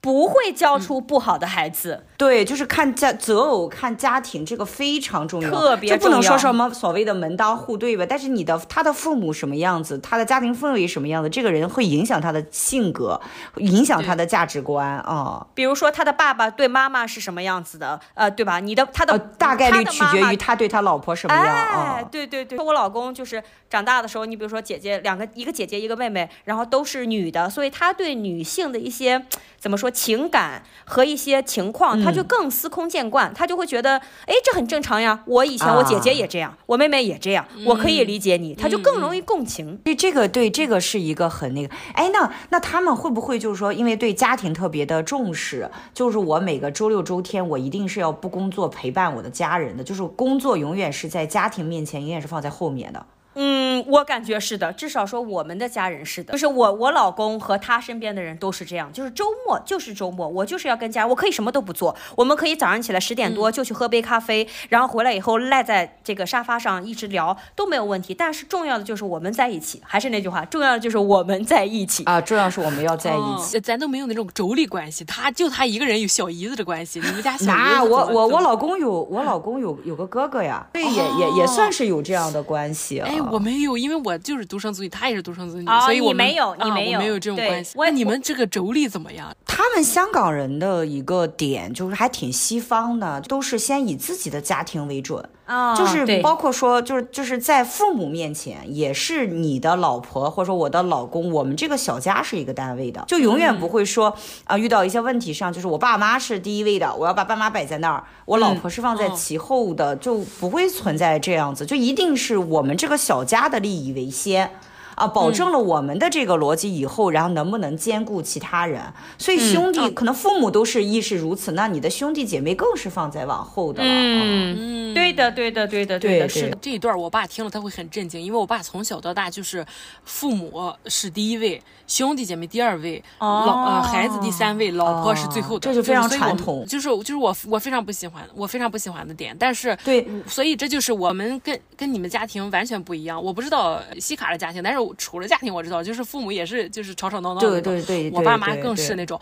我跟我老公之所以连接这么紧密，就是我们俩关系这么好，就是因为他的父母和我的父母关系都不好，就是他们之间就是、啊、就是父母跟子女之间啊，不是不是父母子女之间，父母彼此之间，就是父亲和母亲彼此彼此之间。哦哦，就是父母之间，对，经常吵架。父母之间，我从小没有觉得我跟我爸妈是一家人，因为他们他们两个都不是一家人。我老公也是从小那么觉得，所以我们两个结合了之后，就我们两个。才是是一家人啊、哦！明白，明白，明白。对，我们就想呃跟父母相反的方向走，因为父母是那样的，所以我们要相反，不能那样，就、哦、所以我们才这样。对，对，但其实对于这个关系吧，我是结了婚以后慢慢转变的。嗯、就是我一开始一直是觉得，哎，爸爸妈妈和我是一家人。对，我是用了一两年的时间，慢慢把我的角色转变了。但是我其实是觉得应该转变，嗯、因为其实当如果你会。把你和你的老公当做你的下半生，永远陪着你的人的时候，对小家为前提的话，那遇到一些问题的时候，你很多时候是你们两个人是共同进退的。是的，就你没有私心，因为我们都是以自己的利益为先嘛，所以我们不会因为我们这个家庭现在有内部的分歧，对我们俩一定是非常理性的分析啊，你的爸爸妈妈在这个事情上，我们应该怎么怎么处理，我的爸爸妈妈应该怎么样，包括说给送礼呀、啊，都不会说算的特别清，觉得那样。但是我发现很多国内的夫妻之间家庭有矛盾，很大程度上他是没有拎清谁是跟你一家人。嗯对对对，对，包括跟子女关系相处的时候，他也没拎得清这个关系，就很乱。我其实曾经问过我一我老公，比如说现在我在医院里面，然后我在生孩子，遇到问题，人家问保大还是保小。然后我说，如果医生问你，你这个问题你应该怎么去做这个决定哈？然后我老公就说说这是个问题吗？当然保你呀、啊。你要是问我老公，他也会不觉得这是个问题。对，为什么会去考虑孩子？第一，孩子这个东西，他是一个我没有见过的人，跟他没有这么多年的相处，跟他是没有什么感情的。这个是第一，第二就是你是我的伴侣，你是我人生最后走到底的人。孩子他永远将来他是有他自己生活的，的家的。对，对我怎么可能我的家人我不管，我去管一个外人？啊，就是这是个问题。是他他其实还是比较西化的。西方的话，你像像我老公也是，肯定是小家呀，小家是最重要的，然后才往外扩散嘛。嗯、但是不管是小家也好，嗯、大家也好，对于他来说，家人就是最重要的啊。对，就是可能跟外人相比，这个家人是一个大的单位，但是大的单位里面又划分了 ABC, 小家。对，啊、但是因为西方它的这个。这个边界感是比较明确的嘛，呃，就是你不要靠得太近，我的私事你也不要插太多的手。我觉得这个是挺大的一个文化差异，就是我自己可以处理好我小家的事情，一般婆婆呀、嗯、公公啊不会干预任何你们小家的事情。啊、呃，这个香港家庭也是，对，香港家庭也是，就是公公婆婆绝对不会。掺和在你，我没有任何的婆媳矛盾啊，啊，我也没有任何，我也没有任何的婆媳矛盾，我也没有的原因是我主动跳出来，够不着。对，没有，就是我我我就是觉得这个婆媳矛盾啊，很多时候其实是女性，就是婆婆她太多管闲事了。是的，因为其实我当时刚来香港的时候，我们新买的房子当时还在装嘛，装修什么的，就有一段时间我是跟我公公婆婆可能差不多将近半年的时间吧，是住在一起的。就是其实我刚开始住进去之后，我还会有一个想法，就是毕竟没有那么熟嘛。你还要装一装，嗯、对吧？比如说要早起，嗯嗯、但后来我慢慢的发现，就是其实我公公婆婆根本就不 care 我几点起床。比如说我早起，人家说，哎，你你有没有工作？你为什么不多睡一会儿啊？嗯啊，是不是就是床不舒服还是怎么样，让你这个样子的？哎，我就觉得哦，原来其实人家不 care。对，当然我觉得哈，就是做人家儿媳妇的女性也要拎得清自己的位置，就是你永远不要拿你的公公婆婆。把他认为就像你的爸爸妈妈一样，不可能。对，就是我指的不是说钱上，就是说你对他们的态度和心理上。就你永远别觉得我跟我的爸妈嗯大吵一架之后，我们还是亲母子啊，亲母女。但是你跟你的公公婆婆你大吵完一架，一定是人家心里一定是不会远，就是肯定有个坎儿的。对。对，所以我觉得就是你自己也得有数，然后边界感，对你边界感要明确，就这是个双方的，就是人家不掺和你，你也别掺和人 家，你也别掺和人，包括说觉得哎，我婆婆为什么不给我做饭呀？啊，为什么不给我洗衣服？就你也不要有这样想法，就你搞定好你自己啊，你愿意多给人家做，你也不要期望就是人家婆婆公公要感恩戴德你啊，我儿媳妇给我洗衣服，你不要，人家这这个是你自己愿意干的，人你又没有，人家没有求着你干，对不对？所以这样可。可能对于处理婆媳关系可能能好一点，哎，是真的，真的，哎，这点，哎，这点提醒了大家，在国内其实有很多太多，就是就是完全混到一起了，这个边界感不明确是非常少。对对对，说到这里，我顺顺口提一句，就是你说到这个亲妈亲爸的问题，就是外国人是不叫公公婆婆爸爸妈妈的，像在中国我们是叫爸。妈没有外国人妈啊，对，还有改口费是吧？他们外国就是不可能，就是如果你叫他妈妈可以吗？不是说不行，但人家会觉得你这个人怎么如此的奇怪？你为什么要叫我妈妈？妈妈，那你怎么叫人家？叫人名字吗？就叫名字，我们都是叫名字啊，不会觉得就是你你不不就长幼不分什么的直呼名字？哦，不是，这外国人都是称，除非这是那种很不熟或很尊贵的人，你可能会前面称上，比如说什么什么先生，什么什么女士。因为我跟他妈妈，他自己自己给自己起了一个。个就是也不能说呃，就有点像昵称一样，他会叫自己妈妈，然后加上他的名字。所以我叫的时候就是我会叫他，哦、我先叫妈妈，再叫他的名字，就是就是听上去已经说的很顺口了，嗯、我也不会觉得奇怪。嗯、但是不是叫他爸爸妈妈？爸爸妈妈的没有这个说法，他们没有这个说法。对，嗯啊，那美国老叫你爸爸妈妈是是叫什么？直接直接叫上我妈妈的姓，然后就什么妈妈，直接叫上我爸爸的姓什么爸爸。就是比如说，就是李李李爸爸，李爸爸，张爸爸，王爸爸，张爸爸，就这样。哦，这这我们那个卖保险的推销的时候才这么叫，就邻居家叫叫什么叫叫叫谁家的爸爸，谁家的妈妈那个感觉哈。我觉得他特别就是学习能力特别强。我。我一直觉得哈，就是很多老外，他比如说他要是赚的钱够他生活了，他就不会多干，有更多的时间去享乐。嗯，叫什么 balance life and work balance？可能对于我们中国人来说哈，就比如说我现在努努力，我还有时间可以赚钱，嗯、我就再赚一赚，好，就是能多买套房子我就买多买一套房子。嗯、但我不知道就是。美国佬是不是也这个样子？就比如说我一周，我我只要能赚到足够的钱了，我能工作两天，我不工作三天。啊，是这样的，就是我觉得取决于这个人对他的生活有什么样的标准。如果说你比如说他，我们俩的一个很大的希望能就早日退休嘛。那你想早日退休，你赚两天的钱肯定是退不了休的呀，这样子。对啊，肯定。所以说你肯定是有追求的，因为毕竟我又牵扯两国，我还要孝顺两方的父母。那在这个情况下，你又要来去自如，对吧？又要提前退休，还想保持我们俩旅行的梦想。虽然说你不至于到他们那种什么啊，我们就不说世界首富了，就是那种 CEO 啊，很富豪类型的。但是说你这个金钱上肯定是要满足自己的需求呀，你满足不到那个需求，你肯定不可能停下来，是这个意思。嗯，那他会很拼吗？嗯，会呀。但是但是问题就是说，你拼的点不一样。比如说，你可以多去赚一点副业的钱，对吧？那或者说，你就直接觉得我这个主业它就不是很赚钱，嗯、我要准备。换换换方向，搞个换个主业，换个主业，我我找个赚钱的主业，而且我我还是那句话嘛，要洗脑呀，我要不断的给他这慢慢的洗呀洗，我们要努力，我们要上进。我老公他有一个朋友嘛，就我还挺佩服，他们夫妻两个人是到一定什么时候，嗯、就两个人都是。就赚的很多，在香港来说就已经赚的非常高。就他老婆是三星的高管，就他朋友是有一个自己的家族的一个店吧，就卖那种就是什么花椒啊什么的那种。然后他们夫妻两个人拼到什么程度呢？就是没有任何多余额外的花销，就是所有的家里面的小到买到很多东西，他们都会精打细算过。嗯，对，只买必需品，就不会去买一些就是物质上会带给你短暂快乐的所有的消耗品。而且呢，他们是以就是结婚的时候已经买了房子了，但是呢，他们把房子租给了别人，因为你也知道香港租金很高嘛。然后两个人就跟自己的爸爸妈妈挤在一起住，就这样就等于说你就可以赚一份这个。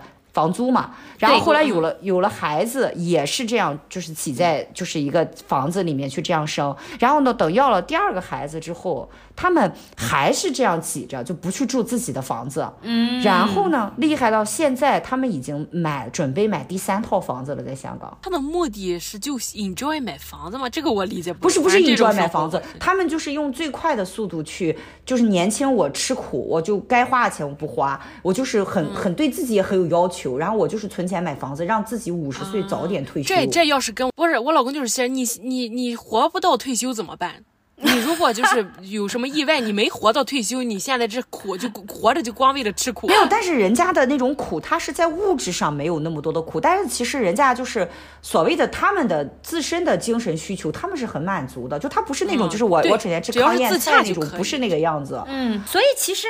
就是他的消费和金钱观是不一样的，我觉得是这个问题。嗯，嗯，我终于知道我为什么穷了，就是我就是及时享乐主义，我就是那种特别悲观，我是那种在街上听到个什么声音，我就觉得我会以各种方式死掉的那种，我特别容易把自己吓到。就是我老公都说我干什么事先往最坏的方面想，就是我就会想到一万种死法，你知道吧？说死神来了应该邀请你去拍。我真的看了有一集，它是上面那个那个呃那个广告牌砸下来砸死了，你记得吗？那一集我就有深感，我说哎，我天天都是这种感觉啊。但是哈，我就不得不承认，就是我我觉得就是我们的这种北方人的这种家庭，好像对金钱的管理的教育上好像是不到位的。很缺失，非常缺失，非常缺失。我又必须要插一句了，现在在像上海这样的大城市，嗯、这个青少年财商课正在哎。火爆进行！哎呦我天，这是什么？哎，财商、哦、但我觉得这个非常非常重要，非常重要，非常重要，就是情商、智商、财商这个意思吧？财商对，财商逻辑，还有青少年整个的他的生、嗯、生长的一个规划，就生长的规划包括他的心理健康，江浙沪哎都是。包邮的状态。其实我以前就是跟我老公嗯没结婚之前，嗯、我从来哈没有想过，就是我要什么时候退休，嗯、我退休要过什么样的生活。嗯、然后我周边结交的朋友啊，包括同事什么，也没有这个想法，也没有人去想这个问题。嗯、但是我跟我老公在一起之后，我们开始制定家庭的几年几年的目标的时候啊，然后我老公就会说说我们要做到就是退休了。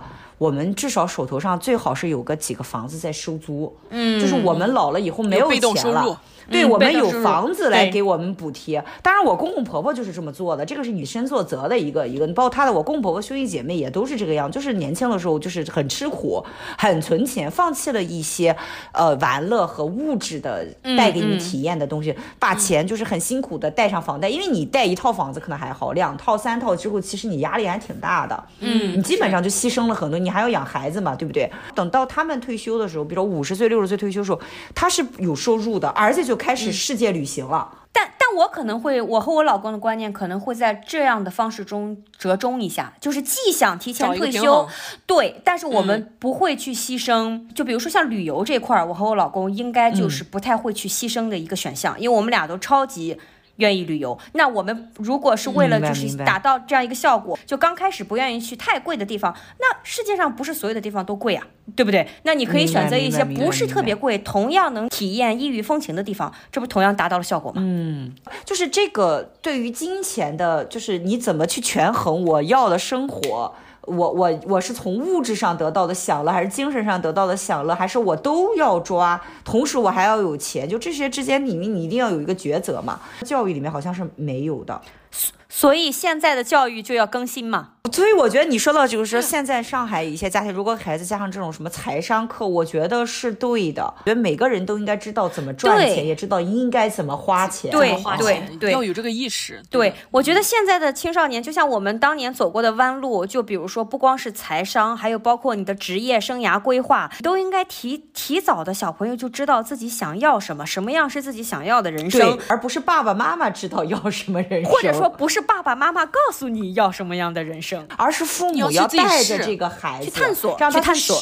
多少我高中、我大学、大学都是我父母安排的专业、安排的学校，我都不知道那专业是干什么啊？对呀、啊，就是我们那个时候哪还知道什么呀？就是你我知道，也就是可能我我我只我一个哥哥姐姐学什么的，然后他们告诉我学了什么。哦，这个英语我挺想学的，这个外语我想学，但根本就不是说你接触了各个方面，甚至都不会跟职业生涯挂钩。对，是的，对、嗯、方面，我觉得现在的教育有很多就是更新精进的地方。那我们今天其实聊了这么多，就是。彼此的八卦哈，情感生活。嗯、那我想问问，就是你们认为哈，就是因为现在婚姻的这个离婚率也高，结婚率也很低，甚至说生育率也很低，现在变成就当代年轻人都躺躺了嘛，都躺躺平了的这样。嗯、你们两个人分别觉得，就是造成这种现象的原因是什么？潘潘先来吧。抛抛砖引玉，不能确定它的这个数值和 number 这些有什么关系啊？但是从我个人的角度讲哈，嗯、第一就是这些财经济压力大，这是肯定的。第二。就是，我就跟我们刚才说的边界感的问题，就是父母参与的过多，就是可能这个是被动参与吧，不一定是你主动。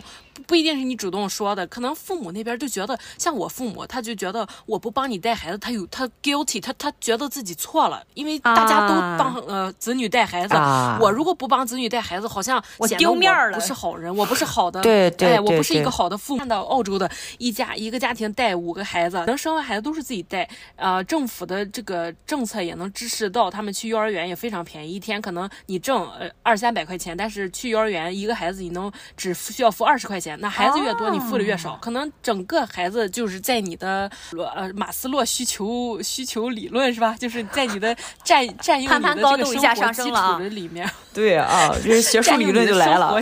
占用你的生活里面非常少。呃，对于整个这个经济方面或者是精神方面吧，呃，你有你自己的空间和有你自己的支配权的话。呃，我觉得会增增加你的这个对婚姻或者对两性关系、对子女的一个幻这个需求度。嗯、我是这么理解的，但但是从中国和国内和我周围同学的这个情况下，你自顾不暇了，嗯、你自己生活都是都在这个 困难的边缘，有些啃老。我我倒是是周围不是那种纯啃老的朋友哈，但是他们确实是生了孩子，有了家庭之后，父母是要帮的，帮忙买房子，帮忙孩子上学或者照顾接送孩子，都是需要父母帮的。所以说，嗯、如果是这种一个前提下的话吧，人会越来越累，一代比一代更累。那、嗯、那你为什么要结婚生孩子？就跟日本的话，现在，呃，也很多人不喜欢参与到两性关系里面去，因为两性关系它它是这个内耗品，它会消耗女性的精力。我本身我、嗯、我自己活得很好了。我找一个男人，我还得伺候他，我活得比我自己，这就我结了婚以后，反而我的生活生活质量下降了。对，我为什么还要还要结婚要孩子呢？我可以找一个像 Tinder 上找一个炮友去约去去满足就解决我的生理需求就可以了啊，解决生理需求就很可以了。为什么？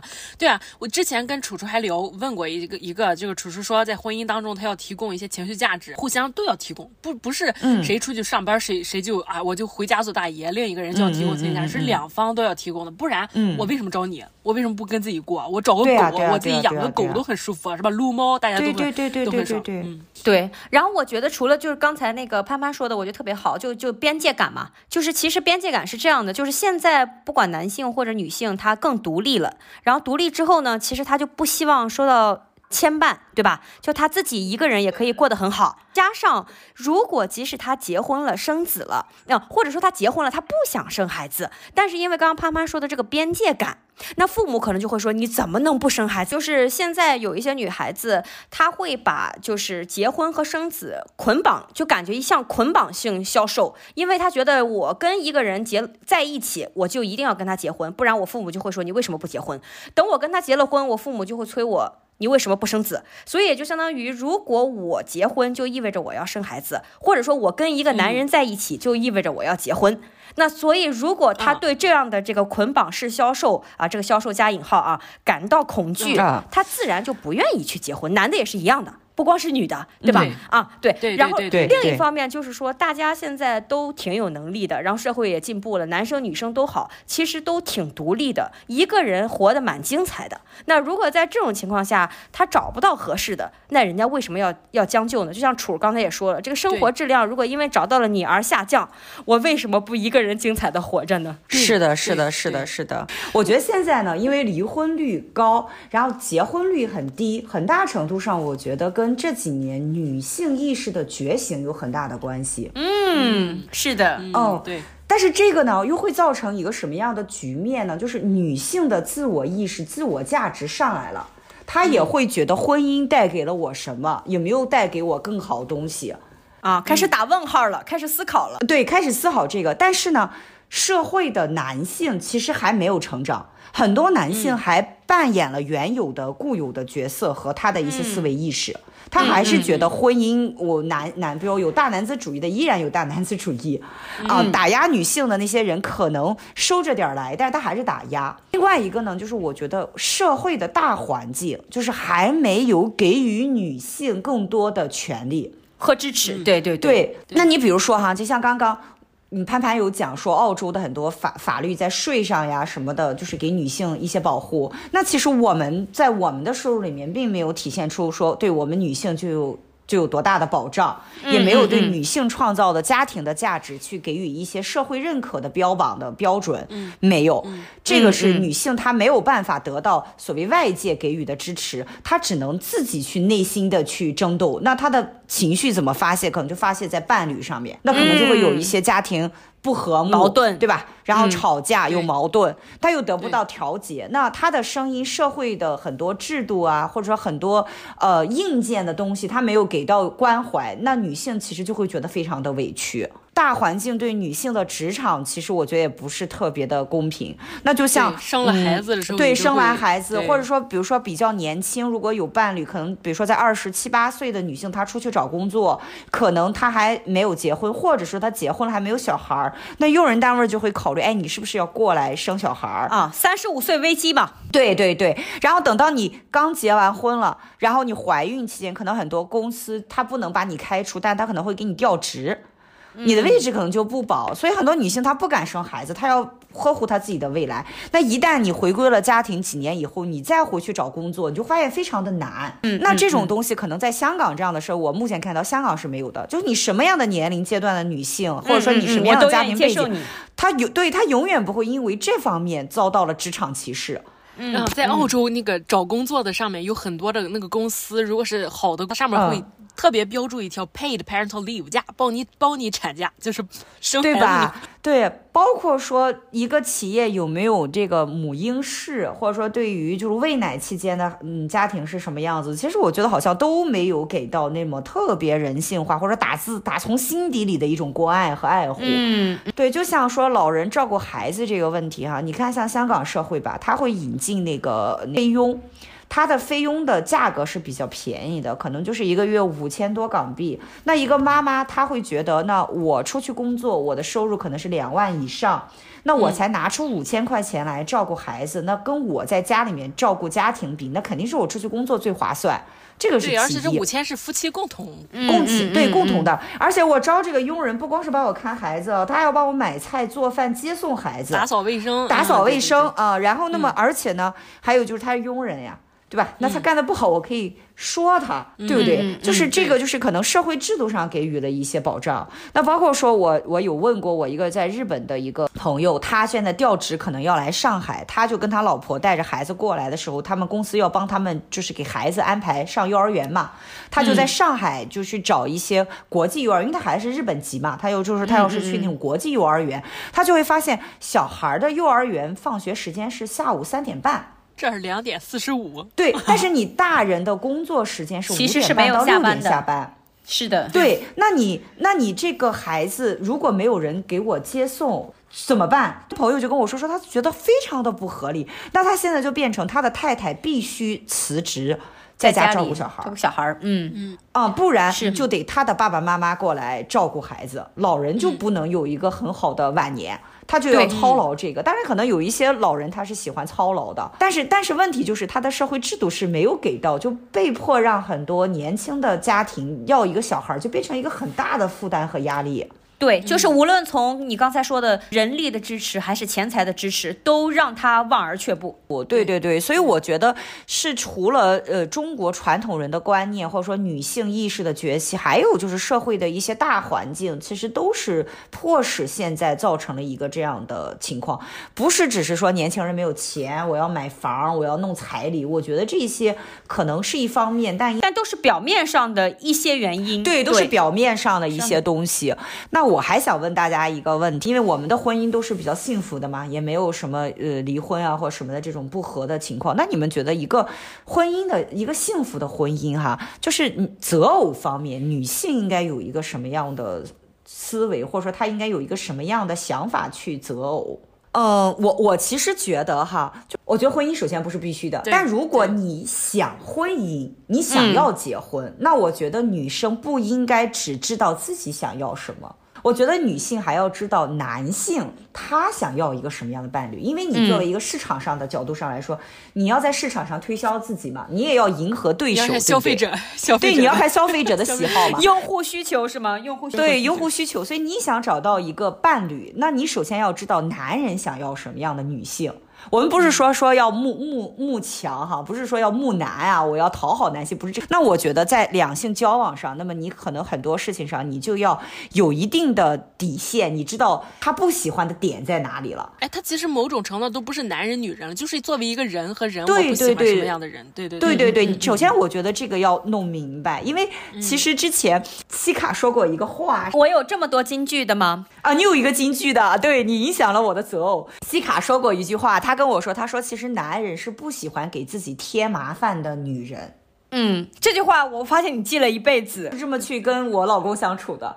对，然后因为我发现，就是我们很多时候都会去想，我们想要一个什么样的男性，但结果我们还来没有想过，男人想要一个什么样的女性。男人不喜欢添麻烦的女人，什么叫麻烦呀？你作是不是就是个麻烦？你可能小作怡情、嗯、啊，我说我闹闹小情绪啊，让你哄我呀，但是你要见好就收啊。如果你搞得太厉害了，嗯、你给这个男的添麻烦了，一次两次还好，那后面可能太麻烦的女人，男人就不想再花心思了。嗯，你把他的那个心思就给折腾没了。嗯嗯嗯，对，所以我觉得这个是一个。我觉得很很很重要的一个点是重要，但是我感觉我总感觉你在 PUA 自己，没有没有没有没有没有我没有不是我，我觉得就是你要迎合市场嘛。啊，我其实特别想就是这个处这个一定得接着往下说一句，就是其实我想说的是，你这个点其实往后推，就是说平等是相互的，也就是说我们一直在强调平等相互的，因为我因为我我在想，就是如果女性就是想找一个合适的男性，或男生想找一个合适的女性，他想要一个什么特点？首先，比如说你找男性，你想要他尊重女性，但同时你要反过来想，你有没有尊重男性？比如说我老公，其实在家里就会经常说，因为他们其实有一句谚语，中中国。外国都有，就是说一个家里老婆开心了，全家就开心。哦，就是 happy wife、嗯、happy life，happy wife，happy life，是是是的，对啊，我觉得这句绝对是金句啊。对，但是话是这么讲是没有错的，但是其实我老公有时候就会开玩笑，老公开心，全家也开心，也他的意思就是说，是。两个人是平等的，我可以对你很好，嗯、但也请你希，也请你来尊重我，不要把我的好当做理所当然。我觉得这个就是楚刚才的意思。我、嗯，对对对，我特别认同。就是我发现很多女女生现在面临的择偶问题，就是她。想要的所谓的公平，只是单方面的对女性的公平，他其实并没有考虑过我要为男性也要公平，公平是双方的，你不能只计算你自己得的那一部分，你也要想一想人家为什么要付出这些东西在你身上。对，所以叫人生伴侣嘛。对，所以就是你像前两天我的一个朋友，他有在那个一个天津的这个择偶平台上看了一个人，一个女生吐槽她要结婚的那个伴侣，然后问广大网民的想。想法就这个女孩大致是什么情况呢？她就是在要跟这个男生准备结婚了，交往很多年了，然后他就开始在这个彩礼上和房子署名上产生了争议。嗯，男生的想法就是呢，我们要结婚呢，我的家庭的情况就是我没有办法全款买房，两家出钱一起买。但是女生就会觉得，那凭什么你娶老婆买房，我要家里付全款？嗯，对，就我为什么我要出这份，我还要跟着你还贷款？那要不就别结婚了呀？那我我就如果就是说全是我们家出，那我们家就是你你你以后生了孩子，你就跟着我家姓就好了，你入赘就好了。嗯，但是其实我我有的时候就在想，那第一。你两个人的，那这个房子也是两个人的呀，对不对？这个是共、嗯、共同财产，也也双方都有名字的，嗯、你也各得一半。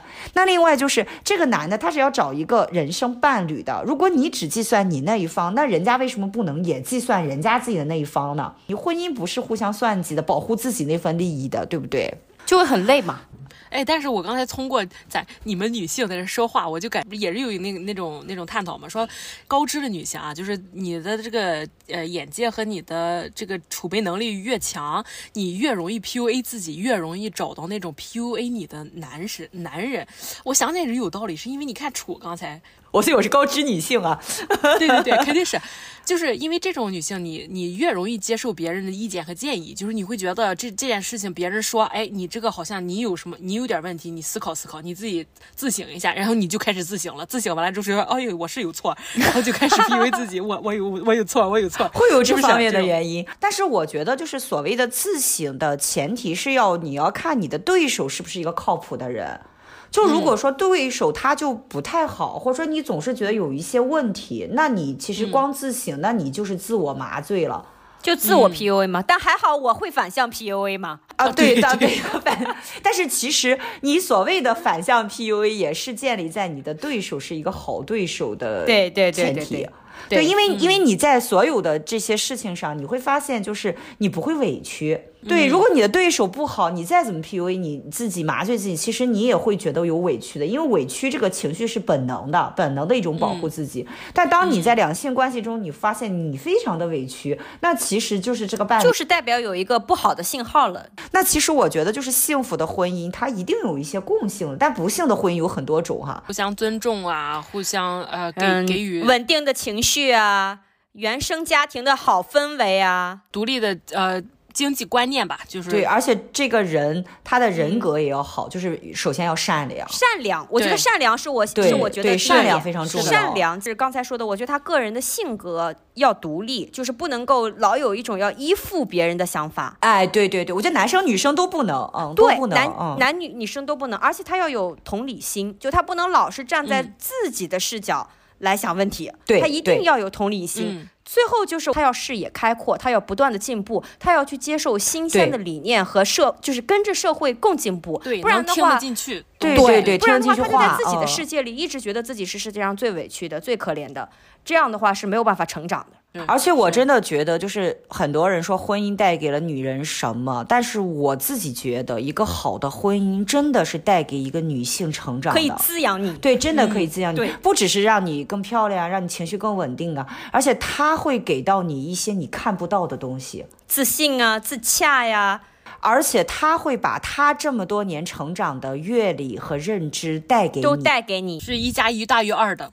对，就是感觉用现在比较就是火的那种说法，就是说能量的一种流动吧，修心，然后能量的传递和流动。心流，我觉得心流，哎，心流，心流。就说失败的婚姻一定是两性之间的精神内耗。如果说你在这个伴侣上，在情绪上一直内耗，那你们的这个交往，你在重新思考自己的关系了。所以在这儿。我我们肯定不是说大家哎，我们结婚就多么幸福，就一定要结婚。那不是这个意思啊！你如果就是跟我们想好了，啊、你自己呃，如果是足够强大，那你就不需要婚姻这个东西。但是如果你要选择一个人，要好好进行一些筛选的，对对，而且大家一定要知道，就是、嗯、这个人好的婚姻一定是能够让你不断往上的。嗯、呃，如果你找到了一个给你这样感觉的人，那极有可能他是一个合适的伴侣。